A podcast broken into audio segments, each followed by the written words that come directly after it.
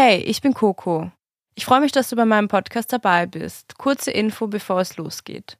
Jede Woche Montag kannst du eine neue Folge hören und das überall, wo es Podcasts gibt. Bei Podimo gibt es alle Folgen als Video. Super spannend also, wenn du meine Gäste auch gerne mal sehen möchtest. Bei Podimo findest du außerdem noch viele andere Podcasts und über 20.000 Hörbücher kannst die App 30 Tage kostenlos testen. Den Link zum Angebot und weitere Infos findest du in den Show Notes. Folge mir und dem Podcast gerne auf Social Media at die Stimme der Huren Podcast. Viel Spaß beim Hören. Die Stimme der Huren. Ein Blick hinter die Kulissen des sogenannten Rotlichtmilieus. Wer sind wir wirklich? Hey Leute und herzlich willkommen zu einer neuen Folge von Die Stimme der Huren. Ich bin Kokula Kuntra, beruflich Sexarbeiterin und in diesem Podcast treffe ich die unterschiedlichsten Menschen und gemeinsam führen wir Gespräche über das sogenannte Rotlichtmilieu. Heute habe ich zwei besondere Gäste mitgebracht, Ivy und Disco vom Berlin Strippers Collective. Was das ist, wer die beiden sind und wie ihr Alltag als Stripperin aussieht, erfahren wir gleich. Herzlich willkommen, schön, dass ihr da seid. Hi. Hi. Ich habe ein paar Fragen vorbereitet, vor allem zum Thema Strippen und eurem Kollektiv, aber auch ein paar generelle Fragen ums Thema Sexwork, welche Visionen ihr habt und so weiter. Wenn es irgendwas gibt, was ihr nicht beantworten wollt, einfach sagen. Und genau. Dann fange ich direkt mal mit der ersten Frage an. Gehört Strippen überhaupt zur Sexarbeit? Also Sexwork oder Sexarbeit ist so ein Überbegriff, das viele verschiedene Arten von Sexwork einschließt. Und für mich gehört Strippen dazu. Und wir nennen uns auch im Kollektiv SexworkerInnen auch aus Solidarität und ähm, hat eine politische Bedeutung, dass man das äh, so sagt. Ja, und es gibt aber auch StripperInnen, die sich nicht zur, zu Sexworkern dazu zählen, weil sie sagen, ich mache kein Full Service oder ja, die sich dann vielleicht auch ein bisschen als was Besseres anschauen. Und das machen wir halt ähm, eben nicht. Ja, Full Service heißt, dass die Leute quasi auch in den Kontakt direkt mit den Leuten gehen oder mit den Leuten Sex haben. Ja, genau. Warum oder was glaubt ihr, woran das liegt, dass eben manche Stripper sich da von dem abheben wollen? Ähm, also ich glaube, das hat was mit der Stigmatisierung zu tun, weil wenn du Full Service machst, dann bist du viel mehr stigmatisiert, als wenn du keinen Full Service machst. Und ich glaube, dass sich viele so ein bisschen davon abgrenzen wollen. Und auf der anderen Seite kann ich dann auch die Menschen verstehen, also die Sexarbeitenden, die sagen, ey, ich mache Full Service ähm, und ich werde so stigmatisiert und dann ist vielleicht jemand, der kein Full Service macht, für mich nicht richtig SexarbeiterInnen. Mhm, also weil quasi. Weil die Stigmatisierung so groß ist, wenn man Full Service macht. Ja. Also dass man dann sagt, so, hey, irgendwie meine Realität ist schlimmer oder irgendwie ich werde voll viel diskriminiert und du vielleicht weniger, weil du unter Anführungszeichen mhm. nur strippst, so dass die Leute dann sich auf den Schlips getreten fühlen. Ja, oder? ja, obwohl Strippen natürlich auch stigmatisiert ist. Ja. Ich glaube aber trotzdem, dass es da nochmal Unterschiede gibt innerhalb ähm, der Sexarbeit. Ja, es gibt ja den Begriff Horarchy. Ähm, wann wurde euch bewusst, dass es sowas gibt? Ich meine, das ist ja im Endeffekt, haben wir eigentlich das gerade kurz schon besprochen. Könntest du noch mal kurz für die, die zuhören, erklären, was das genau beschreibt? Ähm, also, das ist eigentlich so unter uns in der eigenen Community so ein hierarchisches System, ähm, wo sich Sexarbeitende selber einordnen von Elite zu unterlegen. Und ähm, also ganz unten sind die Menschen, die auf der Straße arbeiten. Und an der Spitze weiß ich ehrlich gesagt selber gar nicht so genau, wer sich da sieht. Aber ich habe das Gefühl, das sind meistens weiße High-Class-Escorts. Mhm. Ähm, ja, die dann auch so einen bestimmten Kundenstamm haben oder nur das nebenbei machen, um das Studium zu finanzieren und nur mit ganz äh, ausgewählten Gästen. Mhm. Also, also das zeigt auch, wer am meisten marginalisiert ist und dass man sich auch so seinen Privilegien besser bewusst ist. Nicht um einfach zu sagen, ihr seid jetzt hier unten. Also, ja, voll, also, ich wollte dass man so Awareness dafür hat. Voll, das wollte ich auch gerade sagen, nochmal, basically, die, die am untersten stehen, sind quasi die, die einfach am krassesten benachteiligt werden und irgendwie ja. so genau. ja. am Obersten die meisten Privilegien haben. Ich habe immer gedacht, dass irgendwie so Burlesque ganz oben ist, obwohl ich auch glaube, dass sehr viele Burlesque-Leute sich gar nicht irgendwie als SexworkerInnen mhm. sehen. Mhm. ja, und viele denken, also Strippen ist ja nur Entertainment oder so und sind dann verwirrt, dass das auch dazu gezählt wird, aber so was wie Camming oder Telefonsex, mhm. weiß nicht, ob es das überhaupt noch gibt. Aber das gehört ja auch dazu, auch wenn man nicht mal ähm, im Körper Kontakt zu den Kunden steht oder so. Ja. Ähm, was bedeutet für euch persönlich Strippen? Mm, also in erster Linie ist es mein Job. Ähm, es ist damit, womit ich meinen Lebensunterhalt finanziere. Ähm, ja, und irgendwie auch so um Freiheit, so ein bisschen Empowerment. Ähm, ja. Was bedeutet es für dich? Oder Sexarbeit generell? Ja, auch Arbeit, also ein Job, der sehr stigmatisiert ist, also der auch definitiv einfacher sein könnte, wenn es nicht so einen schlechten Ruf hätte. Ähm, ja, nicht viel mehr oder weniger als das. Ist voll interessant eigentlich, weil ich glaube, ganz oft Leute von außen denken dann so, wir leben alle voll das Filmleben mhm, ja. und es ist irgendwie so super extraordinary alles, oh aber Gott, eben, yes.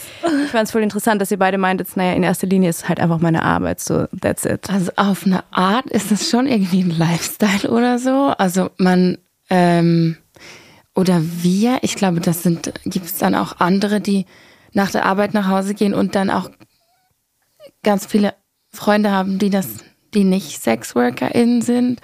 Und bei uns, ich glaube, wir sind schon oft unter SexworkerInnen. Ähm, und ja, dann hat das irgendwie auch noch mehr mit dem Leben zu tun als nur Arbeit.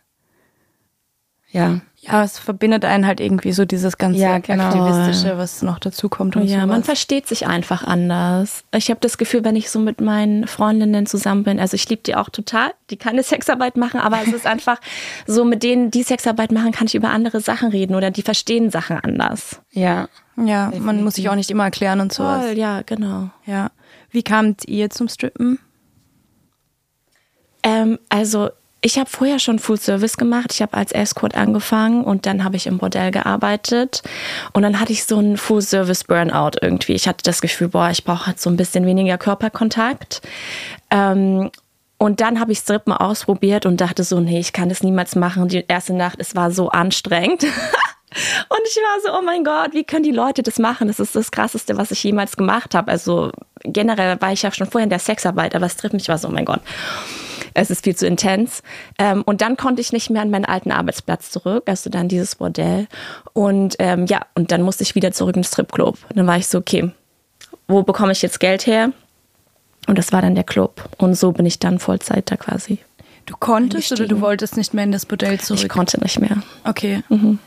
Ähm, und was meintest du mit dem, es war so anstrengend? Also so, weil es so sportlich ist oder alles interagieren? Mhm, also dieses Entertainment die ganze Zeit, dieses immer mit den Kunden sich irgendwie unterhalten, nie wissen, ob dabei was rauskommt. Also du steckst Energie rein und du weißt nicht, ob du dann ein Private mit dem machst oder ob du dir eine Flasche kaufst oder nichts. Ja. So, dann hast du so ein bisschen deine Energie verloren und du hast aber trotzdem noch kein Geld. ähm, und dann auch immer wieder das auf die Bühne gehen, tanzen, rumgehen, nach Dollar fragen. Also so, das war echt. Und dann natürlich auch nachts arbeiten. Ich war das auch nicht gewohnt. Ähm, und nie zu wissen, okay, wann kann ich nach Hause gehen? ähm, dann mit den ganzen anderen Frauen da auch zusammen zu sein. Also es halt, war alles so neu. Mhm. Ähm, wegen dem Nachhausegehen bleibt man so lange, bis noch Kunden da sind? Oder wie sieht so eine Schicht aus? Das ist von Club zu Club unterschiedlich. Aber ja, klar, also wenn du einen Kunden hast, dann bleibst du schon noch, ähm, solange wie er noch zahlt. ist halt auch kannst noch ein bisschen Geld rausholen. Ja. Aber es gibt auch Clubs, wo du eher nach Hause gehen kannst. Wenn du niemanden mehr hast, dann kannst du auch gehen. Also man kann, ja, man kann sich selber entscheiden, da noch länger zu bleiben. Ich gehe meistens, wenn ich kann. Also ich habe dann irgendwann auch genug. Wie war es bei dir? Also wie kamst du zum Strippen und zur Sexarbeit? Ähm, ich bin übers Pole Dance reingekommen und ich habe, weil ich mache das schon irgendwie zehn oder elf Jahre und ich habe einfach so geliebt zu tanzen und wollte auch das anderen zeigen. Also ich habe schon, ähm, ich war Trainerin und oder bin ich immer noch. Ähm, aber das immer so im Rahmen des Studios zu machen, fand ich irgendwie irgendwann langweilig. Und dass ich auch einfach selber entscheiden kann, wie ich jetzt tanze oder dass ich auch nicht diesen Druck habe, so krass ähm, immer besser zu werden. Und ja, dass ich halt meinen Office-Job irgendwann an den Nagel hängen kann. Ja. Also ich habe es irgendwie, ich habe gemerkt, das ist nichts für mich, was ich da mache. Und ähm, ja, konnte es, ich hatte auch einen Burnout, ich konnte da nicht weitermachen. Und ja, dann habe ich es einfach mal probiert. Und das war jetzt irgendwie vor, ich bin nicht so gut mit Zählen, mit Jahren, vor äh, vielleicht vier Jahren sogar. Oder weißt, drei. Weißt du noch den allerersten Arbeitstag? Äh, ja, ich bin da reingekommen und habe so zuerst mit den TänzerInnen geredet. Und mit der ersten Person, die ich geredet habe, äh, die meinte, wie ich heiße. Und dann habe ich ihr meinen Namen gesagt. Und sie so, no, that's my name. That's already taken. Das ist so meine ersten fünf Minuten da drin. Warte, du hast deinen echten Namen gesagt? Ja, du hast genau. deinen Tanznamen. Ach so, das Und war dein echter Name. Doch, ja. das ist dein Name. Und dann dachte ich, wow, so hat noch nie jemand reagiert auf meinen Namen. Und dann, ja, ich wusste noch nicht, dass man sich so einen Strippername aussucht. Und habe dann aber gemerkt, dass ich das tun muss. Und dann äh, habe ich eine Woche später, bin ich da mit einem neuen Namen gekommen. Und wie war so der erste Kontakt? Also, oder generell, wie läuft es in so einem Stripclub ab, wenn man da irgendwie arbeiten will? Ruft man an? Hat man ein Bewerbungsgespräch? Man muss einfach reinlaufen und schaut, mit wem man dann reden kann.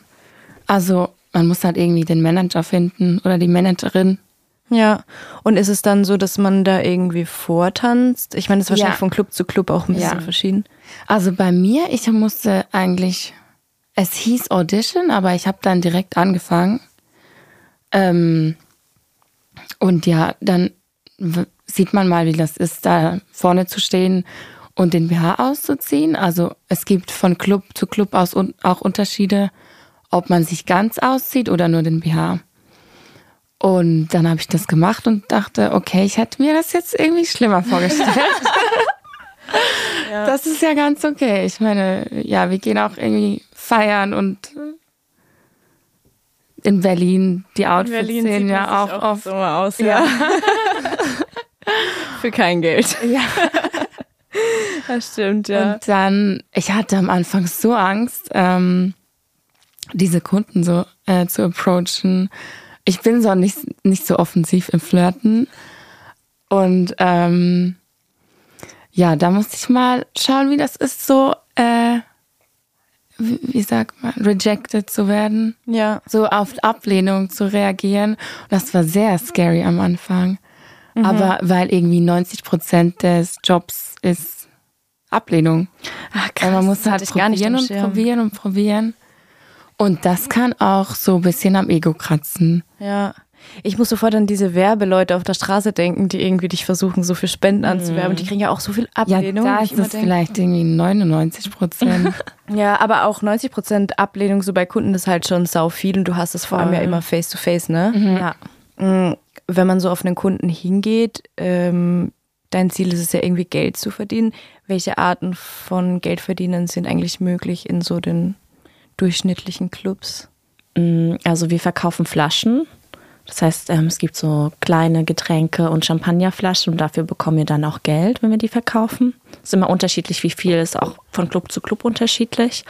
Und sonst ähm, Private, also dann Lapdance oder man kann auch mit dem Kunden da länger bleiben. Mm, Ja, und die Dollar, aber das ist nur so ein bisschen so Spaßgeld, würde ich sagen. Weil das sind, also es ist meistens so 50 Cent. Und das ist einfach, wenn wir da von der Stage kommen, damit die uns sowas zustecken können. Ähm, Damit man so diesen Geldregen ja, voll. weil Aber es ist jetzt nicht so, dass wir damit unser Leben finanzieren können von den Dollar. Ja, es ist eher so eine Geste. Ja, so Trinkgeld. Aber es gibt ja auch Orte, wo sie diese Dollars richtig schmeißen. Voll. Ja, Aber in Berlin in Be seltener. ist es in, habt ihr das Gefühl, dass der Unterschied in Deutschland beziehungsweise in Berlin krass ist zu anderen Ländern oder so zu Amerika? Ich habe da halt voll das Klischeebild im Kopf und es ist, glaube ich, auch genau connected mit diesen Dollars. Ja. Das halt eben Geldregen und das alles und so die Musikvideos, wie das da immer dargestellt wird. Ich nehme an, das ist jetzt nicht direkt die Realität, oder? Doch, also ich glaube schon. Äh, ich habe nie in Amerika gestrippt, aber was ich so von den anderen gehört habe, ist, dass das ziemlich der Realität entspricht. Okay, krass. Und aber ist es hier auch so? Oder? Und deswegen haben Leute Gefühl, das ist so glamourös. Und hier sieht es ein bisschen anders aus. Du läufst dann so rum und sagst, hast du einen Dollar für mich? Weil sie haben halt Dollars.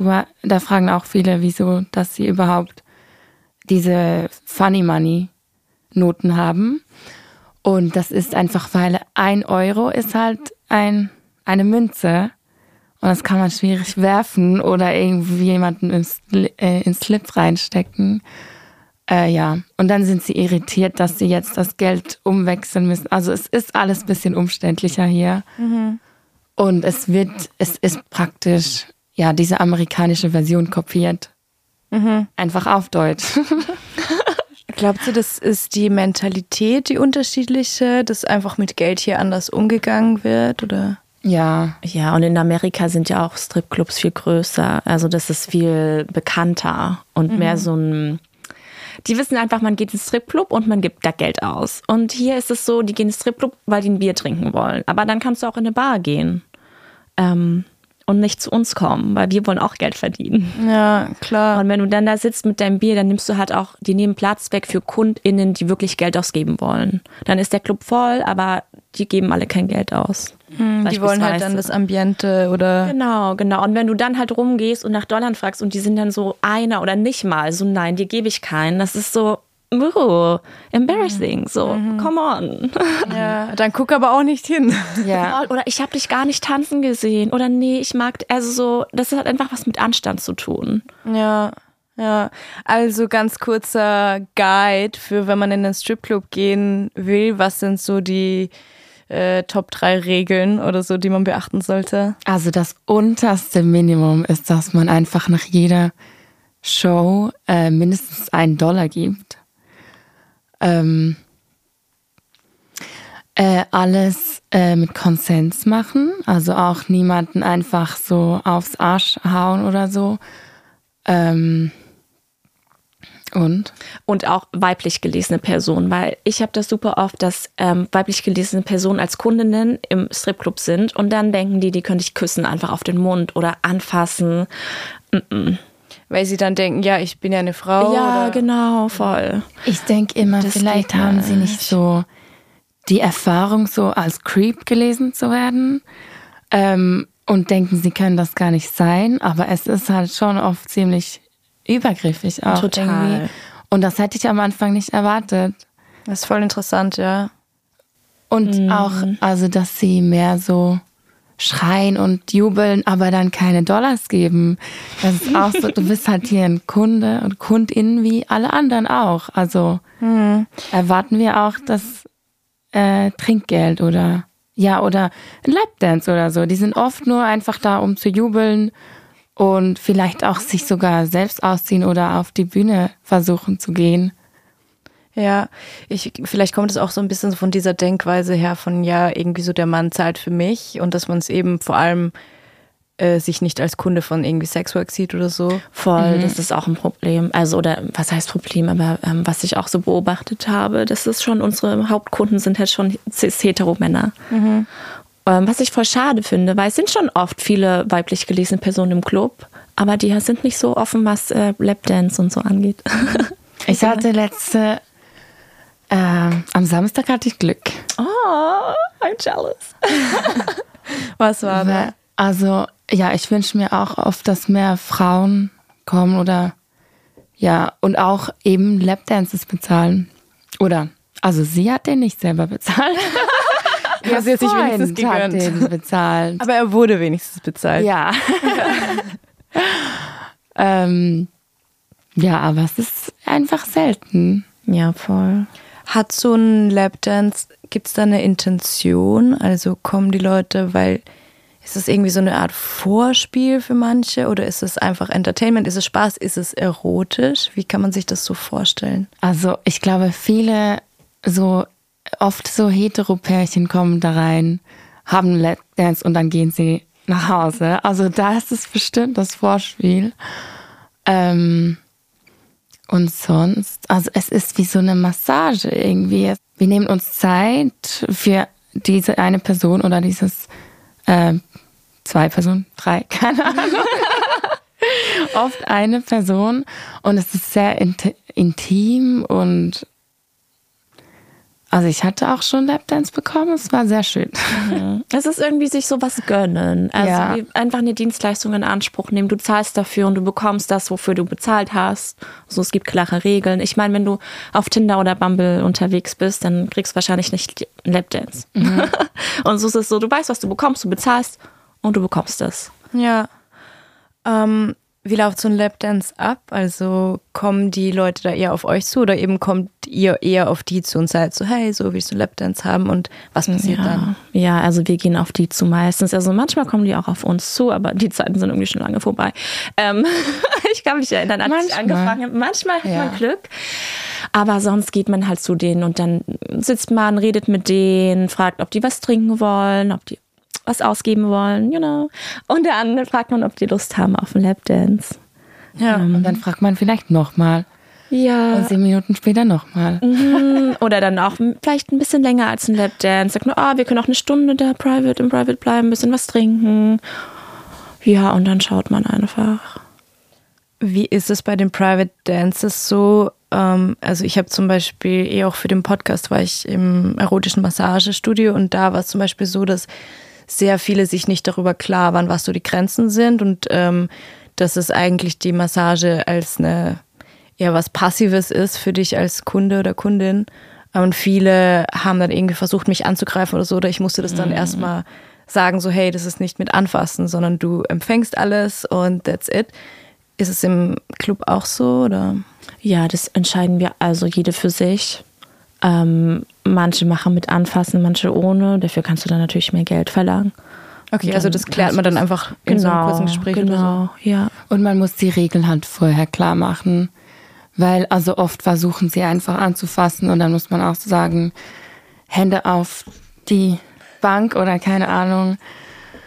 Ähm, man muss sie auch oft irgendwie so zurückstoßen oder keine Ahnung. Aber manchmal sieht es auch irgendwie anders aus. Dann äh, zum Beispiel steht der einfach auf und fängt selber an zu tanzen oder sowas. also auch irgendwie. Solche Sachen sind immer sehr witzig. Und manche sind auch voll eingeschüchternd. Also es gibt schon die, die dann auch so ankrapschen wollen, aber es gibt auch die, die gefühlt fast in Ohnmacht fallen und die sind so, oh mein Gott. Ja. oh mein Gott. Es gibt die mit dem, Darf ich überhaupt gucken? ja, es gibt sie mit dem Pokerface. So, man weiß gar nicht, ob das denen gefällt oder nicht, weil sie so Angst haben, das zu zeigen. Ähm, und dann andere, wo man deutlicher sieht, dass sie Ja. Was sind so die Vorzüge ähm, oder die Genüsse in einem Stripclub? Und also glaubst du, die Leute kommen, ihr meintet vorhin schon, das ist, du nimmst eine Dienstleistung in Anspruch, du weißt, was du bekommst, du bekommst vielleicht einen Lapdance, du kannst irgendwie ähm, Menschen beim Tanzen zusehen. Aber so ist das das Hauptmotiv oder ist schon auch viel zum Beispiel Gesprächsbedarf da? Also ich kenne es nur aus dem Escort, dass einfach super viele Leute, klar ist der erotische Part ein Teil davon und super wichtig, aber es ist auch sehr viel so Gesprächsbedarf. Voll. Also ich glaube schon, dass viele auch kommen, weil sie ähm, einsam sind oder sie wissen nicht, was sie machen sollen und sind alleine und dann gehen sie ins Stripclub und dann ähm, haben sie da irgendwie, trinken sie was und dann haben sie vielleicht noch jemanden bei sich sitzen. Ähm, und es ist auch so ein bisschen, ja, so eine Ablenkung vom Alltag und Entertainment. Also ich sag auch immer, ich fühle mich so ein bisschen, im Stripclub fühle ich mich immer so mehr wie so eine Entertainerin. Weil es ist so, oh, du machst gute Laune und du bist so, ey, was machst du hier und wie geht's dir? Und versuchst die einfach so ein bisschen, ähm, ja, aufzumuntern. Und ich habe das Gefühl, es sind schon echt auch viele ähm, da, denen es nicht so gut geht. Oder mhm. die dann sagen, oh, ist gerade das und das passiert oder weißt du, ja, mit dem Geld und ich habe mhm. da Probleme und die. Ja, dann so ein mhm. bisschen so, hey, jetzt bist ja, du hier. Ja, also wie wir alle, es ist ja, es ist auch ein bisschen eine Party und man hat einfach eine gute Zeit und vergisst irgendwie, was gerade im Alltag los ist. Ich meine, wir gehen alle feiern, weil wir uns irgendwie von etwas ablenken wollen oder einfach mal Spaß haben. Und dann erzählen sie vielleicht von ihrem Job oder halt lassen das, blenden das komplett aus. Und äh, diese so Champagnerflaschen und so sind ja ein großer Teil auch davon. Also, und das heißt einfach, dass man ja miteinander sitzt und eine gute Zeit hat. Ja, ist auch voll so ein symbolisches Ding eigentlich, Champagner mhm. trinken. Das ist irgendwie so diese, ich gönne mir jetzt mal ein bisschen Luxus. Ja, voll, ja. Genau. Mhm. Ihr seid beide Teil vom Berlin Strippers Collective, was ich super spannend finde. Also ich verfolge euch auf jeden Fall schon länger auf Insta und sowas. Was ist das genau und wie entstand das? Also das ist ein autonomes und selbstorganisiertes Kollektiv von SexworkerInnen und StripperInnen. Und uns gibt es schon so drei, vier Jahre. Und ich bin auch schon von ziemlich Anfang dabei. Und das hat so angefangen, dass sich ein paar von uns im Stripclub getroffen haben und dachten irgendwie, die Regeln sind nicht ganz ideal oder es ist nicht so toll, dass wir so viel Kommission, also so wenig Kommission auf die Drinks oder äh, dass wir einen Cut vom Lapdance-Preis ähm, abgehen müssen und so. Wir wollten auch einfach die, den Job so destigmatisieren und so ein bisschen unter die Leute bringen, so anfangen darüber zu reden. Und wir gehen auch auf ganz viele verschiedene, also wir bringen das so zum Beispiel in, in eine Bar oder in einen Club, wo das sonst nicht so äh, Thema ist. Oder auch durch Live-Drawings an auch eine ganz andere Zielgruppe mit Leuten, die eigentlich sonst nicht in den Kontakt mit äh, Stripclubs oder Sexwork kommen würden. Also zum Teil. Ähm, um einfach das Thema ein bisschen zu öffnen. Also ihr macht Veranstaltungen quasi? Ja. Mhm. Ich war bei einem von den Live-Drawings mal und ähm, ich fand es auch voll interessant, weil nach einer Zeit hat, also da gab es eine Person, die quasi vorgetanzt hat, dann waren wir so, weiß ich nicht, 10, 20 Leute rundherum und haben das eben gezeichnet. Und nach einer Weile hat man dann so ein bisschen zu quatschen begonnen und so. Und da fand ich es mega interessant, dass niemand aus der Runde, alle waren super offen, aber niemand war je in einem Stripclub. Ja, ähm, das ist oft so. Also das scheint aber zu funktionieren, dass dann genau Leute kommen, die eigentlich nicht hingehen. Ah, kann man das irgendwie, glaubst du, es hat einen Grund so, warum Leute, dass die Leute eigentlich mit euch in Kontakt gehen wollen, aber dann gehemmt sind, in den Club zu gehen? Also ist da die Hemmschwelle einfach größer? Also, weil wir halt sind ein feministisches Kollektiv und es ist ganz klar, dass wir das selber ähm, entscheiden, was wir da machen. Und viele haben einfach das Gefühl, äh, dass StripperInnen, SexworkerInnen allgemein das gar nicht mögen, was sie da machen und irgendwie, mhm. die haben dann ein schlechtes Gefühl, wenn sie die Dienstleistungen benutzen. Und da sind oft so Vorurteile, du willst ja jetzt gar nicht hier sein. Und du bist so, es zwingt mich niemand. Ja. Ja, und ich glaube, viele, die auch zu unseren Veranstaltungen kommen, sind queere Menschen. Mhm. Und ich glaube, die fühlen sich auch nicht so angesprochen von den Stripclubs, die wir jetzt hier zum Beispiel haben. Es ist schon sehr alles auf so heterozis Männer, ähm, wie sagt man? Ausgelegt. Aus, ausgelegt, ja. ja. Und, und, es ist ja. auch kreativer als jetzt eine Show im Stripclub.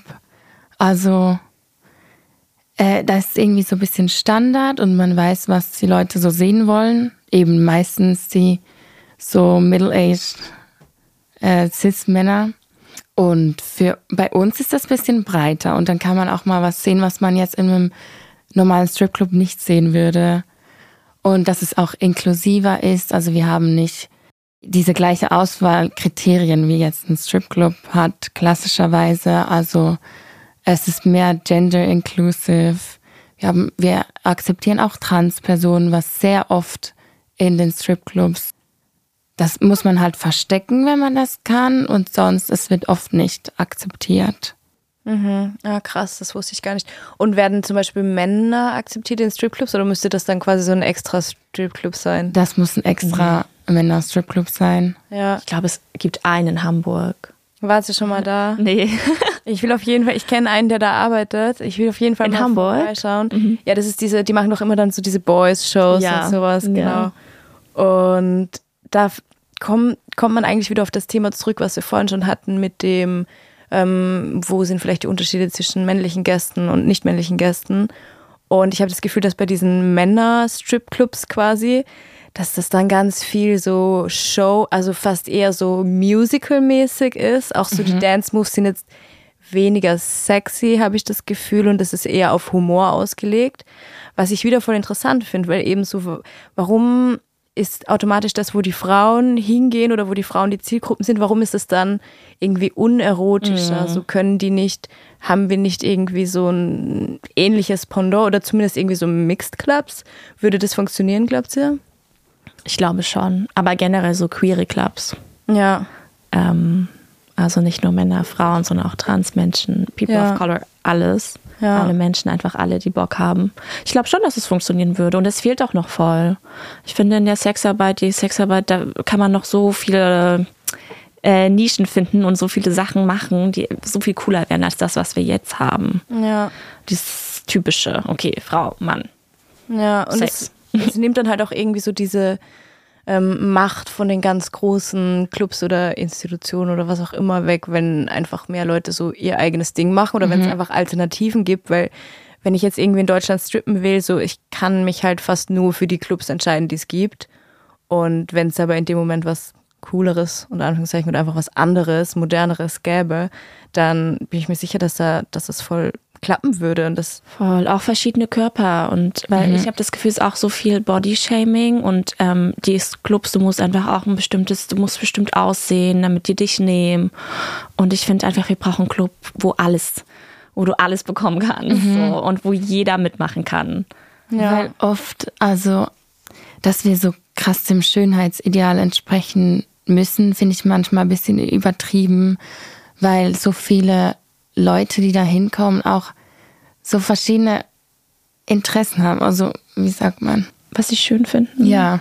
Ja. Oder hot finden. Ja. Und ähm, dass so die Manager vielleicht oft das gar nicht so wahrnehmen, sondern sie wollen einfach ein gutes Bild äh, haben. Also dass die Leute ein gutes Bild vom Club haben. Ja, wir haben die schönsten Mädchen hier. schönsten, dünnsten, blondesten. Genau. Und es ist so langweilig. Nicht Weißesten. jeder steht da. Dünsten wollte ich auch sagen, aber naja, an den richtigen Stellen. Ja, ja. Ja, und es ist langweilig und es ist irgendwie outdated und das wäre cool, wenn mehr das so sehen würden.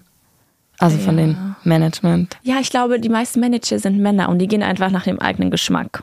Und so habe ich das Gefühl, stellen die auch teilweise die Frauen ein.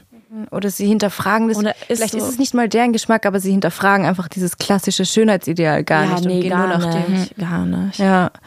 Aber manchmal habe ich auch das Gefühl, wenn jetzt ein Kunde in einer so, so in einer Männergruppe ist und der möchte eigentlich etwas anderes, äh, getraut sich wahrscheinlich oft gar nicht, dann diese Person auszuwählen, sondern vor den Kumpels äh, sucht man sich dann trotzdem die aus, die am meisten dem Schönheitsideal entspricht. Das ist auch voll interessant. Also ich glaube ich sofort, dass es genau dieser Effekt ist, dass du dann irgendwie bist, so, oh nee, ich will jetzt irgendwie von meinen Jungs mich nicht irgendwie blöd darstellen oder sowas.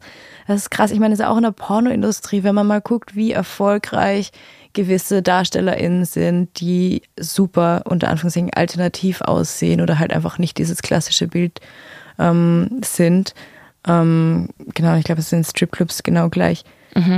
Wie sehr, wie sagt man das, wie sehr Aber Porno kann, kann man ja ähm, versteckt gucken. Also Stimmt, da nicht alle, sieht was niemand du zu. da eingegeben Ja, hast. ja, die Pornoverläufe wären sicher anders, wenn die irgendwie so öffentlich zugänglich wären. Voll. Das wäre echt nur interessant zu sehen, ey. Wie würde denn so ein perfekter Stripclub für euch aussehen und was sind so die Punkte, die euch am meisten stören, wie es jetzt aktuell ist? Boah, ist voll die große Frage. Mhm. so da kann man so entscheiden, ob man irgendwie utopisch werden will oder ja, einfach. einmal komplett alles. Gerne machen. utopisch, gerne utopisch. Also ich finde es voll interessant, so die Perspektive zu hören. Ähm, also ich glaube, ich hätte gern einen Club, wo es so mehrere Etagen gibt. und wo man so reingeht und dann ist man in so einer komplett anderen Welt und dann kann man so ins Swimmingpool gehen und dann kann man noch, keine Ahnung, ins Casino gehen. Und dann taucht man in die und nächste. Man kann, und man geil. hat einfach so alles. Das ist so eine Mermaid-Show auch. Ja, und dann kann, ist da vielleicht noch auch so ein Hotel direkt, dass man da auch schlafen kann und so. Ja, alles. Und dann, dass man da auch Full-Service-Sexarbeit machen kann. Und, und das Geld kann man nur ausgeben mit so Money Guns. Also das ja, alles gleich. Alles gleich. du kannst auch, es geht nicht, dass du nur einen Dollar gibst. Ja, voll. Und das Geld können wir alles behalten.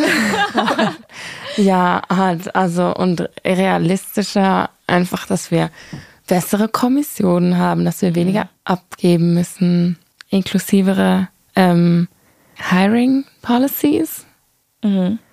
ähm, dass alle Körper akzeptiert werden, Gender, Race, alles. Alter auch, das würde mich voll interessieren. Ja, auch, ja. Wie ist das? Also so gibt es ältere Leute, die den Job machen oder werden die dann von Weil den Clubs gar nicht ausgewählt? kommt da rein und denkst, was ist denn mit den MILFs? Ja, ja. Warum sind, sehen die alle so jung aus? Also es ja. ist oft so. Und dann gibt es die ein, zwei, die ein bisschen älter sind ähm, in jeder Schicht, aber es sind echt wenige. Sind nicht viele. Mhm. mhm was für mich von außen betrachtet, vielleicht stimmt das auch gar nicht und ist nur irgendwie mein Image, aber was für mich auch oft so unfair wirkt, ist, dass eigentlich seid ihr ja den ganzen Tag oder die ganze Schicht über, wie lange ihr arbeitet, anwesend und performt auch in der Zeit. Aber es ist eigentlich nicht garantiert, dass ihr dann irgendwelche Private-Kunden oder eben Flaschen verkauft. Ja. Das heißt, wenn man irgendwie kein Kund, keine Kundschaft hat an dem Abend, geht man damit null raus. Mhm. Also manche Clubs bezahlen Gage, das heißt, du bekommst ja ein bisschen Geld, mhm. aber das reicht natürlich nicht. Und genauso, wenn du keine KundInnen hast, dann ähm, gehst du mit der Gage raus, im besten Fall, oder mit nichts. Mhm. Ja, und in perfekten Stripclub würden die äh, ManagerInnen und Bosses auch merken, dass die Kunden wegen uns da sind und dass halt das Geld direkt zu uns gehen müsste. Mhm. Ja. Ich glaube, das ist denen auch bewusst. Ich glaube nur, dass sie es ja, einfach krass sie können es einfach ausnutzen. Aus, ja. ja.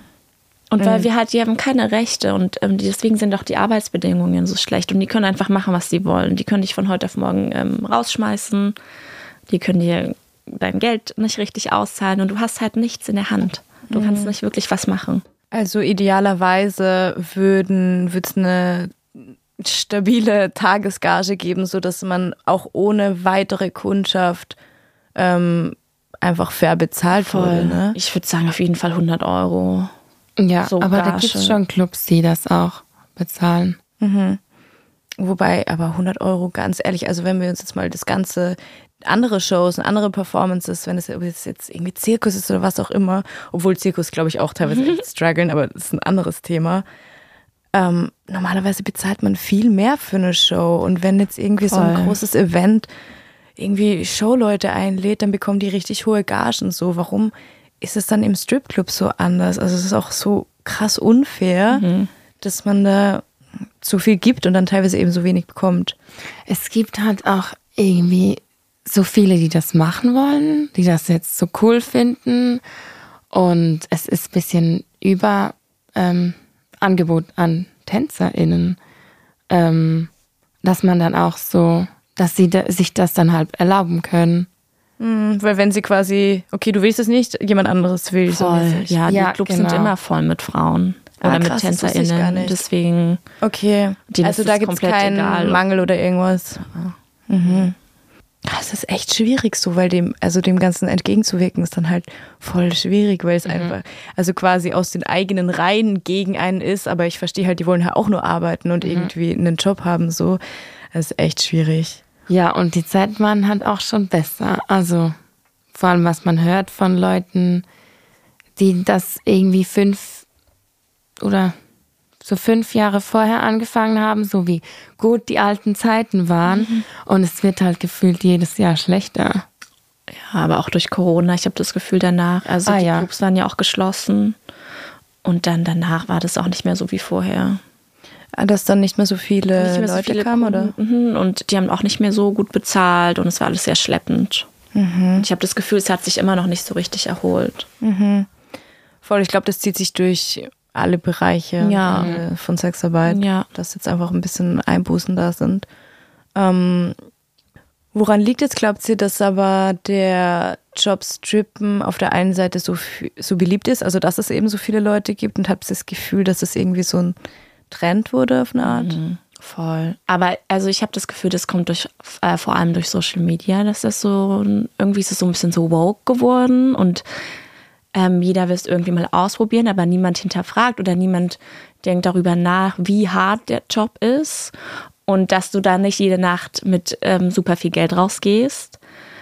Und was auch viele nicht bedenken, ist, du begibst dich in eine marginalisierte und stigmatisierte Berufsgruppe. Und wenn du geoutet bist, und ich meine, im Stripclub, da kommen so viele Menschen, die Wahrscheinlichkeit ist groß, dass dich jemand sieht, der dich kennt oder jemand anderen kennt, der dich kennt, ähm, das wirst du dein Leben lang wahrscheinlich nicht mehr los, das Stigmata. Ich meine, schön wäre es. Ich glaube es nicht. ähm, ja, und ich sehe auch viele so äh, prominente Leute oder Civilians, die tragen dann unsere Sachen. Also die tragen Pleasers, die Schuhe, die wir nur auf Arbeit tragen, tragen sie so zum feiern gehen. Mhm. Oder Pleasers, ganz kurz, äh, ich glaube, das kennen mhm. manche nicht, das sind so die typischen Stripper-Schuhe. Genau, ne? mit dem hohen Plateau und äh, ja, krassen Absatz. Und äh, dann ziehen die halt auch so Kleidung an, die ich zum Beispiel nur auf Arbeit tragen würde. Und so laufen die dann einfach so, gehen die privat feiern oder ähm, laufen so auf der Straße rum. Und dann denke ich mir mal so krass, weil wenn ich das anziehen würde, also ich habe halt dann mit diesem Stigmata zu kämpfen und die, die ziehen das an und dann ziehen sie es aus und dann ist, haben sie damit nichts mehr zu tun. Mhm. Und das finde ich voll schade, weil ich finde schon, dass unsere Kleidung auch, also dadurch, dass wir so marginalisiert sind und stigmatisiert, ähm, ist unsere Kleidung politisch aufgeladen. Ähm, und ich wünsche mir, dass da einfach mehr Bewusstsein für ist, äh, geschaffen wird in der Gesellschaft und dass es nicht einfach so getragen wird und ah ja. Mhm. Mhm. Ja, ich glaube, ich glaube, vielen ist es gar nicht bewusst oder die denken sich so, ja, Sexarbeit ist stigmatisiert und so. Ich glaube, wenn man das nicht wirklich mal selber gespürt hat, ist es für viele so nicht greifbar und eben dann denkt man so, oh, glamouröses Stripperleben ja. und ich trinke ja. den ganzen Tag nur Champagner. Ja, Aber ey, selbst wenn das kann sau anstrengend sein, den ganzen Tag Champagner zu Mega. trinken. oh mein Gott, ja, Kater des Todes am nächsten Tag. Ja.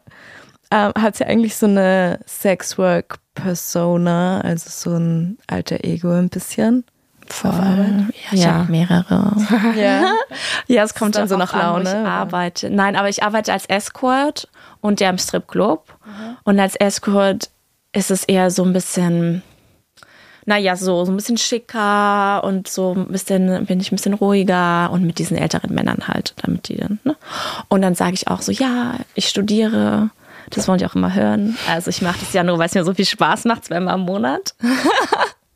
Und auch ja. nur, weil ich den so gern mag, den Kunden, ist ja klar. Und im Stripclub bin ich eher so ein bisschen so crazy Barbie. No, dumb Barbie. I forgot. äh, nein, war so eine Kundin meinte das zu mir, deswegen das ist so ein Witz, den ich immer mache. Aber ähm, die meinte, du bist eine dumb Barbie. Yes. Oh, what? Ja, und ich kann äh, mich Als nur aus. Joke oder ernst Nee, gemeint? schon ernst gemeint. Sie oh. hat mich so richtig runtergemacht. Naja, man stellt sich auch ein bisschen dumm manchmal. Ja. Extra ich spiele jetzt auch, also ich spiele schon auch so ein bisschen damit. Weil ich habe das Gefühl, manchmal mögen die das auch. Manche ja. Männer, die mögen das auch. Die wollen nicht, dass man denen irgendwas erzählt. Auf keinen Fall, die wollen die die, die wollen, Welt erklären. Genau, deswegen erklär mir die Welt. Und das mache ich halt sehr gerne. Für Geld. yes. Ja. Es ist lustig, ich glaube nämlich, dass das generell in der Gesellschaft so von uns erwartet wird und dass die Leute lieber ein dummes Püppchen jetzt vor sich haben. Ähm, aber es ist interessant, dass man das richtig embracen kann dann im Stripclub und dass die Leute dann wenigstens äh, oder denkt ihr, die Leut den Leuten ist es bewusst? Also es gibt ganz verschiedene. Und also manchmal stelle ich mich ein bisschen dumm, aber manchmal kann ich einfach so eine face-to-face, so Augenlevel Conversation haben. Und ähm, ich mache auch gerne Witze, also ich entertaine die halt krass gerne. Ich mag, wenn die lachen. ähm, und manchmal, man versteht sich einfach manchmal. Ja. Und das ist dann mega cool, wenn man das, wenn man so jemanden gefunden hat. Man muss auch voll so den Raum scannen nach jemanden, jemandem, der halt dich will und auch irgendwie so noch deine Persönlichkeit mag oder so, weil du dann irgendwie eine Stunde mit dem chillst. Mhm, mhm.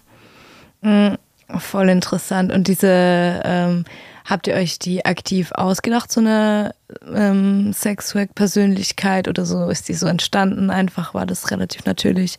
Wie kam das so? Also es ist allgemein gut, wenn man das bisschen hat, damit man in die Arbeitspersona kommt und das irgendwie ein bisschen detached von seinem Alltagsleben. Mhm. Ich habe mir die nicht, also ich habe versucht, die mich mir auszusuchen, aber das hat sich einfach natürlich entwickelt, ja. wer die geworden ist. Ja, voll bei mir auch. Bei mir war es auch damals so, ich kann mich noch erinnern, ich habe so lange nach einem Namen gesucht. Ich so, ja. Wie nenne ich mich? Es ist so mhm. schwierig. Und ich hatte dann immer so den Gedanken im Kopf, ah, voll cool, jetzt kann ich sein, wer ich will. Mhm. Aber das hat nie funktioniert. Also. ja, ich auch. Klar, man ist nicht irgendwie. Ich sage immer, man ist sich selbst und so, aber ich bin ich selbst an meinem besten Tag. Flitterwochenmodus, ich habe jetzt nicht irgendwie Probleme oder so. Und klar habe ich im echten Leben Probleme. Mhm. Ähm, aber es ist dann meistens schon relativ nah auch an mir dran. Weil ich glaube, so gut kann ich auch einfach nicht schauspielern. Mhm. Ja, und das brennt auch Das muss ich auch einsehen. Ja, voll. Wenn du zu weit weg bist von dir selber, mich hat das total ausgebrannt, weil ich habe das am Anfang richtig krass gemacht. Ich habe eine komplett andere Geschichte erfunden. So mhm. komplett. Und irgendwann habe ich so Kunden mehrmals getroffen und dann ich, wusste ich nicht mehr, was ich denen erzählt habe. Weil ich habe mir zu viele Sachen ausgedacht und es war einfach zu weit weg von mir selber. Ja, was zum Beispiel? Ich habe mir halt so Jobs ausgedacht, die ich mich mache und habe dann immer so auch so also Studiengänge und dass ich, wo ich wohne und so, es hat alles hinten und vorne nicht gestimmt. Plötzlich die Person ist so, ah, ich mache das auch und fragt dich so ja, irgendwelche voll, Detailfragen, du bist so scheiße. Voll, deswegen mittlerweile bin ich ein bisschen ehrlich. Ja, ja ich habe mich so, da auch oft selber verarscht. Also manchmal habe ich auch einfach was anderes gesagt, um mich selber zu unterhalten. So irgendwas. was könnte ich denn sein? So, eben, ich studiere ja auch irgendwie was, was die halt hören wollen. Und dann weiß ich gar nicht mehr, dass ich mit dem schon mal gesessen bin. Und dann erzähle ich irgendwie was anderes. Ja. Aber ich glaube, meistens erinnern die sich auch nicht. Ja. Und ich glaube, ich meine, irgendwo ist es ja auch so ein ausgesprochenes Geheimnis, dass man zumindest sagt, okay, ich weiß, das ist meistens jetzt nicht der richtige Name. Ja. Oder ist es überhaupt so? Denken die Leute, es sind eure echten Namen? Ähm, nee, also bei Disco denkt es niemand mehr. ich habe ja ganz viele Namen. Also Johanna schon, denken die Menschen, sage ich auch so. Aber viele sind dann auch so sauer. Die sind dann so, ah, oh, warum sagst du mir nicht den echten Namen Disco? Ich so, ja. Aber wenn ich dir jetzt, keine Ahnung, Johanna ist auch nicht mein echter Name. So, ja. Das ist immer das Lustigste, wenn man sagt, okay, nee, das ist nicht mein echter Name, das ist mein ja. echter Name. Ja, und dann denken die wirklich, man sagt es denen so. Ja, ja ich habe auch Schwierigkeiten mit Ivy, weil das halt Englisch ist und ich rede schon ziemlich Deutsch. dann sind die immer so, ja, das kann nicht dein echter Name sein. Oder die können, ähm, die können den nicht aussprechen oder so. Und dann habe ich halt noch ein deutscher klingender Name. Mhm. Eben als real, fake name, fake real name. Also quasi eher auch so ein Backup-Name. Ja. Ja, ich finde, das zeigt eigentlich auch ganz gut, dass die Leute nicht genau wissen, wie prekär unsere Situation teilweise sind und dass sie halt nicht checken, dass das wirklich auch was mit Sicherheits Voll. Sicherheit mhm. zu tun hat. Ähm, und ich glaube, wenn nicht die Angst dahinter wäre, so dass das alles fake ist, ich glaube, das ist nämlich ganz oft der Fall, dass sie denken, jede Form von Sexarbeit ist fake und Belügen und Manipulation oder so irgendwas. Ähm, dass, wenn den Leuten klar wäre, so, hey, nee, das ist nicht echt, äh, das ist nicht fake, dass denen dann auch ein Name relativ egal mhm. wäre. Mhm. Ja. ja. Ihr macht Veranstaltungen. Ich habe mal ähm, einen Artikel gelesen, vor, ich glaube bei Weiß war das, Mhm. dass ihr plant, den ersten feministischen Stripclub zu eröffnen. Ist das so eure Main-Vision? Und Mhm. So das Endgoal. Mhm. ja, Aber es ist nicht so einfach. Tatsächlich. ja. Es ist echt nicht so easy. Aber wäre schön, ja, dann hätten wir uns einen queeren Stripclub, der für alle offen ist. Ja, ey, ich glaube auf jeden Fall, dass das funktionieren würde. Ich glaube auch. Wird. Ich glaube, es muss wirklich einfach jemand machen, weil ich denke, der Bedarf ist wirklich da und ich denke, wir sind als Gesellschaft auch ready für das, zumindest Voll. in Berlin. Ja, Voll, habe ich auch das Gefühl. Ja. Wo seht ihr da so die größten Schwierigkeiten? Also sind es so gesetzliche Sachen, wahrscheinlich auch Geld? Ja, Geld ist ein großer Punkt. Und es ist sehr schwierig mit den ja, Gesetzen. Ich weiß, ich gehöre jetzt nicht zu der Fokusgruppe vom neuen Club aufmachen. Mhm.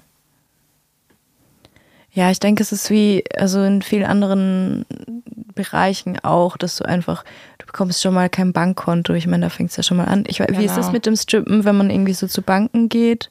Und wenn man irgendwo Strippers drin hat, dass man da irgendwie gerade geblockt wird oder dass man, der Account könnte jede Sekunde gelöscht werden auf allen Plattformen und auch mit den Bank, mit der Bank war es schwierig. Und schon nur, dass wir, wir haben auch so eine andere E-Mail-Adresse, dass da irgendwie, also wir haben ein paar, aber eine, oder unsere, wir haben einfach the, B, the BSC geschrieben, anstatt Strippers Collective auszuschreiben. Damit Ähm. es einfach nicht ersichtlich ist und direkt geblockt wird quasi. Ja, das ist krass, man ist sich da gar nicht so bewusst, aber auch bei E-Mail-Adressen, gell, da wird voll viel so zensiert und geblockt. Ja. Oder halt, wenn wir die E-Mail-Adresse für jetzt, ähm, ja, für irgendwas nutzen, dass die nicht gerade checken, ah, das sind die und das irgendwie uns anders behandeln. Ja, was halt irgendwie dann wieder so diesen inneren Zwiekampf auslöst, stelle ich mir vor, dass du so bist, so scheiße, ich muss mich verstellen, aber ich will mich nicht verstellen. Wo seht ihr da den größten Bedarf oder so? Was äh, glaubt ihr, braucht die Gesellschaft, dass man da an den Punkt kommt, wo das nicht mehr so ist? Also es hilft schon, uns zuzuhören. Also oft ist es ja so, dass Leute so ganz schlecht über Sexwork allgemein denken und dann die kommen zu unseren Events oder hören so einen Podcast wie dieser hier und merken dann, ha, das sind ja einfach Menschen. Die sind ja ganz normal. Ähm, und ja, mehr uns zuhören, anstatt über uns zu reden. Ist das so die Grundlage von dem Event Stripper Stories gewesen, was ihr macht? Und kannst du kurz erzählen, was das ist? Soll ich erzählen? ich habe es selber noch nicht gemacht. Aber ähm, genau, also das, da bringen wir so ein bisschen, wir erzählen eine Story oder jede, die da, jede Person, die da mitmacht, erzählt eine Story so aus dem eigenen Sexworker-Leben und meistens auch so ein bisschen was Witziges, weil wir leben ja auch nicht nur schlimme Sachen, aber das ist halt so, was voll viele denken, dass wir dann, keine Ahnung, ähm, halt diese Trau Trauma. ja, alle traumatisiert voll. Aber es sind ja auch voll viele witzige Stories, die wir ähm, haben und die passieren. Und ähm, die erzählen wir da und tanzen auch. Und es ist einfach so ein bisschen, ähm, ja, einfach auch das den Leuten so ein bisschen näher zu bringen. Und ähm, wie Ivy auch schon meinte, dass wir normale Menschen sind. Ähm, und wir haben alle unsere eigenen Geschichten, eigen, unser eigenes Leben. Ähm, und das da so ein bisschen, ja. Ja, voll cool. Wie oft finden die Events statt? Und da noch dazu, das ist auch nicht, also das heißt Stripper Stories, aber das, wir teilen auch unsere pa Plattform sehr gern mit äh, SexworkerInnen von anderen Gebieten. Also das ist so einer der Main Events, wo man einfach dahin kommt, um verschiedene SexworkerInnen zu treffen. Ähm, ja, und der ist einmal im Monat am letzten Freitag immer in der 800A Bar in Wedding. Äh, ges ja, Gesundbrunnen. Ja. ja ist Wedding, ne? Ja. Cool. Ich will auf Noch jeden Fall vorbeikommen. nee, bitte, unbedingt, weil ich glaube, es ist echt cool für viele Leute und ich glaube, mehr Leute sollten einfach wissen, dass es das gibt und dass man da hingehen Ja, kann. ja. Dann müssen die auch keine Angst haben. Also der ist auch immer voll. Ja, immer Ja. ausgebucht. ja, geil. Also da muss man früh buchen. Ja, äh, also ihr wisst Bescheid. Früh buchen. Ähm, ich habe da auch so ein paar Insta-Stories schon gesehen so und Videos davon. Ich fand es auch voll cool. Äh, Ich erinnere mich an einen Ausschnitt, wo es so ein bisschen ernsterer Talk war und da ging es aber genau um das, so hey Leute, ähm, klar, uns passiert auch viel Scheiße so und wir werden diskriminiert, aber eigentlich sind unsere Stories mega funny und ich finde wirklich, SexworkerInnen haben die besten Stories. Einfach so, die leben lustigsten einfach so Stories. viel. Ja, es ist einfach so komprimiert. Ich glaube, ohne Sexwork hätte ich einfach nicht mal die Hälfte von all dem erlebt, was ich erlebt habe. Ja, Ja. und dann aber, wenn irgendwie oft Kunden fragen, also wenn man so mit Kunden redet und die so, ja, was ist denn das Schlimmste, was dir hier passiert ist? Ja. Also schon, dass man da erwartet, dass halt nur schlimme Dinge passieren und dann will man noch das Schlimmste hören.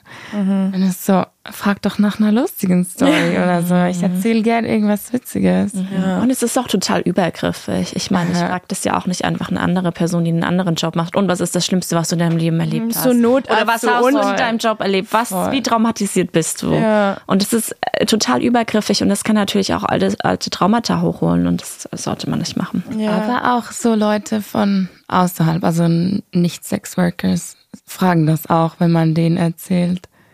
Ja. Das ist bestimmt auch. Äh, Ja, ist bei mir auch genauso. Also immer so dieses so, oh. und also man redet dann oft darüber so, okay, was sind so die coolen Seiten davon? Und dann kommt früher oder später immer die Frage so, und ist da schon mal was Schlimmes passiert? Was ist das Schlimmste, was mir passiert ist? ja. So, Ja, weil sie halt ihre Klischees, die die im Kopf haben, bestätigt haben wollen. ja, ja, 100 Prozent. Was ist euer Lieblingspart vom Strippen oder von Sexwork?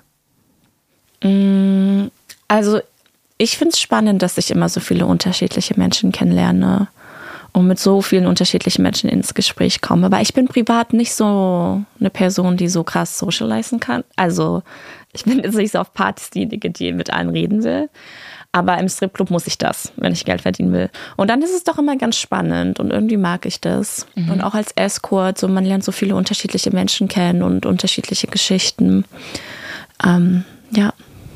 Ich habe oft immer gedacht, das Tanzen, aber das Tanzen ist gar nicht so mehr mein Fokus. Es ist irgendwie, weil ich das jetzt die ganze Zeit mache, ist jetzt auch nicht mehr so speziell. Und ich mache auch irgendwie ein bisschen, ich mache jetzt ein bisschen das Minimum auf der Bühne, äh, weil ich Man wird lazy, vor allem wenn du in dem Voll. Moment nicht bezahlt wirst. Voll. Ich denke Ja. immer so, bei unseren Events schon, aber so im Stripclub manchmal haben die das nicht verdient. Ja. aber wenn ja mehr von unseren, die an unsere Events gehen, die können ja auch dann im Stripclub vorbeischauen. Ähm, ja. Und bei mir auch, ich, ich liebe es einfach so, Leute kennenzulernen und auch deren Stories zu hören. Ähm, und es sind oft viele, es ist sehr international und es kommen Leute von überall. Und es, es sind zum Teil ziemlich spannende Austausche. Ja. Voll ist bei mir eigentlich ähnlich. Also ich finde es einfach super spannend, so viele Leute kennenzulernen. Ja. Und es hat irgendwie so ein bisschen diesen Selbsthilfegruppe-Effekt, finde ich, wenn du so viel zuhörst. Du lernst halt auch voll viel über dich selbst so und auch dieses, sich selbst mal zurückzunehmen. Also ich habe wirklich, ich konnte davor, glaube ich, schon gut zuhören, aber jetzt kann ich nochmal, glaube ich, ganz anders zuhören. So. Ja, und ich finde, man hat manchmal schon spannende Gespräche.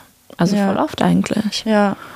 Ja, es wäre gut, wenn man diese Skills auch irgendwie in einem Lebenslauf benutzen könnte, Ja. weil wir sind halt ExpertInnen in Generell in so vielen Sachen. Sachen. Ja. Man lernt so vieles und bist ja auch irgendwie automatisch selbstständig. So. Du kannst eigentlich Total. ein ganzes Business so Ja, hochziehen. ja. Ja, ich hoffe, wir kommen irgendwann noch an den Punkt. Denkt ihr, das ist realistisch, dass man Strippen in den Lebenslauf schreibt und dass das als was Positives gesehen wird? Also ich weiß nicht, pff, wie alt bin ich jetzt? 25. Aber bis ich, das, bis ich tot bin, ob man das noch schafft. nee, also ich glaube, es ist nicht so realistisch, muss ich sagen. Weil wir müssen halt erstmal noch die ganze Dekriminalisierung ähm, machen. Und jetzt ist es ja, da ist es ja noch nicht mal. In Deutschland sind wir ja da noch nicht mal. Ist ja noch nicht mal, ähm, man braucht ja noch diesen Prostituierten-Schutzausweis, äh, wenn man ähm, also Full Service macht. Und wenn man den nicht hat, dann arbeitet man nicht legal. Ähm, und das muss erstmal abgeschafft werden. Mhm. Und da müssen wir erstmal hinkommen. Und ich glaube, das wird noch so lange dauern. Mhm. Ja, und auch in manchen Clubs kann man, äh, so in Süddeutschland, glaube ich, kann man gar nicht im Stripclub arbeiten, wenn man den nicht hat. Ja. Egal, ah, was krass. man jetzt anbietet. Ja. Und das ist halt auch problematisch, weil ähm, den kann man ja nur beantragen, wenn du einen Wohnsitz hier hast. Mhm. Und wenn du halt keinen hast, dann kannst du den nicht beantragen. Das heißt, da fallen ja auch schon wieder ganz viele raus. Mhm. Ich glaube, das ist den Leuten auch gar nicht bewusst, wie viele das eigentlich ausschließt und dass du eben, sobald du einmal, es wird einem gesagt, ja, die Daten werden nicht gespeichert, aber woher willst du das wissen? Ja, ja. voll. Ich fühle mich auch immer ein bisschen, ich weiß immer nie so, ah, die sagen, dies wird nicht gespeichert, aber mhm. ich will nach Amerika zum Strippen. Weiß ich, ob die dann da sehen können, dass ich diesen Ausweis habe? Ja. I don't know. Ey, und selbst wenn die das nicht irgendwo hingeben, so, ich meine, heutzutage, es gibt so viele irgendwie Cyberangriffe, dann kannst du dir solche Daten ja mal easy klauen. Also es ist einfach nicht sicher. Und wie ihr auch schon ja. erwähnt hat, das kann einfach dein restliches Leben krass beeinflussen. Total, wenn man dadurch zwangsgeoutet wird und ich verstehe einfach nicht, keine andere Branche hat das, dass du einfach einen Ausweis hast, wo ein Bild von dir drin ist, dein Name und da steht, was du machst und den musst mhm. du immer mit dir führen. Also wenn wir jetzt zu Kunden gehen zum Beispiel, müssen wir immer mit uns führen. Ähm, und außerhalb, wenn du außerhalb arbeitest und diesen Ausweis nicht hast, dann ist es illegal. Und das finde ich so krass. Es zeigt eigentlich, wie stigmatisiert der Beruf ist. Aber ich finde irgendwie in den, also zu, ob man das mal in den Lebenslauf schreiben kann, ich finde irgendwie in den letzten Jahren ist trotzdem so viel passiert, habe ich das Gefühl. Oder vielleicht, ich beschäftige mich einfach viel mit dem Thema. Für mich hat sich viel geändert. Ja. Aber ich habe das Gefühl, in der Gesellschaft wird das immer mehr akzeptiert. Mhm. Also ich bin schon ein bisschen hoffnungsvoll. Ich sehe und fühle euch beide mit beiden Meinungen 100 Prozent. Also ich sehe einerseits, dass es in eine gute Richtung geht und auf der anderen Seite habe ich das Gefühl, es bräuchte nur einen kleinen Umschwung und wir sind mhm. sofort wieder an dem Stand Voll. von vor 50 Jahren oder so. Ja. ja. Ich meine, es gibt schon Stellenausschreibungen mittlerweile, die äh, SexarbeiterInnen auch explizit erwähnen und bevorzugen. Ähm, das habe ich schon für auf Instagram. Nicht Sexarbeit-Jobs? Nee, zum Beispiel für Hydra, also diese Beratungsstelle für mhm. Sexarbeitende. Mhm. Ähm, also es hat ja dann auch was damit zu tun. Äh, ja, ich weiß nicht mehr schauen. Ja. Also ich bin, glaube ich, auch so ein bisschen in meiner Bubble. Und wenn ich so in meine Bubble denke, denke ich auch, so bin ich auch hoffnungsvoll. Aber wenn ich dann meine Bubble verlasse, habe ich einen, krieg ich einen Schock. Mhm. so fühle ich, fühle ich. Ich glaube vielleicht auch bei Pole Studios die ja oft so Stripper-Style unterrichten äh, mit Leuten, die aber keine StripperInnen mhm. sind. Ähm, da wäre das bestimmt von Vorteil. Ja, das wollte ich dich eh noch fragen. Ähm, also du meintest ja, du hattest angefangen mit Pole Dance Lessons und äh, einfach nur dem Tanzen lernen. Wurde das damals eigentlich thematisiert, woher das kommt und so Sexwork, wurde das angesprochen? Ja, gu gutes Thema. Also ähm, ich komme auch von einem kleinen Ort und ähm, wir haben nicht mal Heels angezogen, weil das war der Trainerin und den anderen Leuten irgendwie zu billig. Also vor allem, also es hat einfach so einen schlechten Ruf und die meinten immer, wir sind keine Stripperinnen, das ist nicht das, äh, hat nichts mit Rotlicht zu tun, wir machen ja Sport und das ist Fitness und dann hat man halt barfuß diese Tricks gemacht und nach jedem Trick wieder runtergekommen und so. Es war halt keine also kein so Tanzen nicht mal. eigentlich. Ja. Mhm. Und so bin ich da reingekommen und ich war halt so voll. Äh, ich habe jedem erklärt, nein, ich mache Sport. Das hat gar nichts mit Strippen zu tun. Und das ist halt so schlimm, wie man das so abgrenzt. Mhm. Ja, krankhaft. Mhm. Und dass man gar nicht respektiert, so woher das kommt. Mhm. Und äh, so viele, ja, die Pole DancerInnen sehen auch aus wie StripperInnen. Und da müssen sie, und da, die ganze so Kultur kommt ja vom Stripclub. Und das kann man einfach ab und zu bisschen Credits geben. Mhm. Oder zumindest eben sich nicht so davon abgrenzen. Es zeigt ja wieder, mhm. dass, dass sie eigentlich genau wissen, wie scheiße wir teilweise behandelt werden und dass sie genau deswegen sagen, so nee, das sind wir mhm. auf keinen Fall. Also ja. wir tanzen hier nur ganz mhm, fromm. Ja.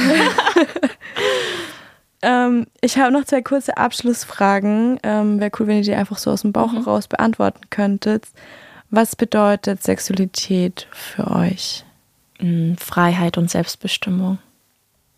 Für dich? Ich finde es ganz schwierig. Ich weiß, es ist eine mega schwierige Frage. Irgendwie alles oder nichts. Ähm, ja.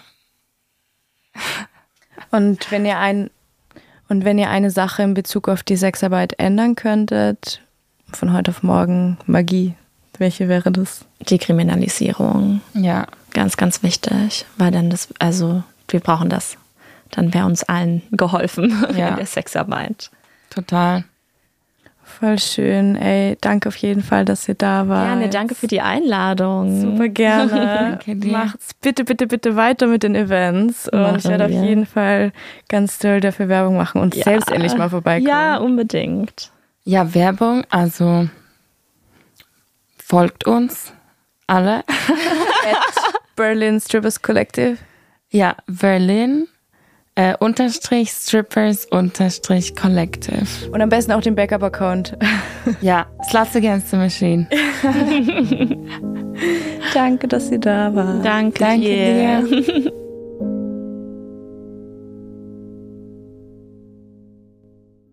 Ich hoffe, dir hat die Folge gefallen. Ich freue mich, wenn du dem Podcast eine gute Bewertung dalässt oder bei die Stimme der Huren unterstrich Podcast auf Social Media vorbeischaust.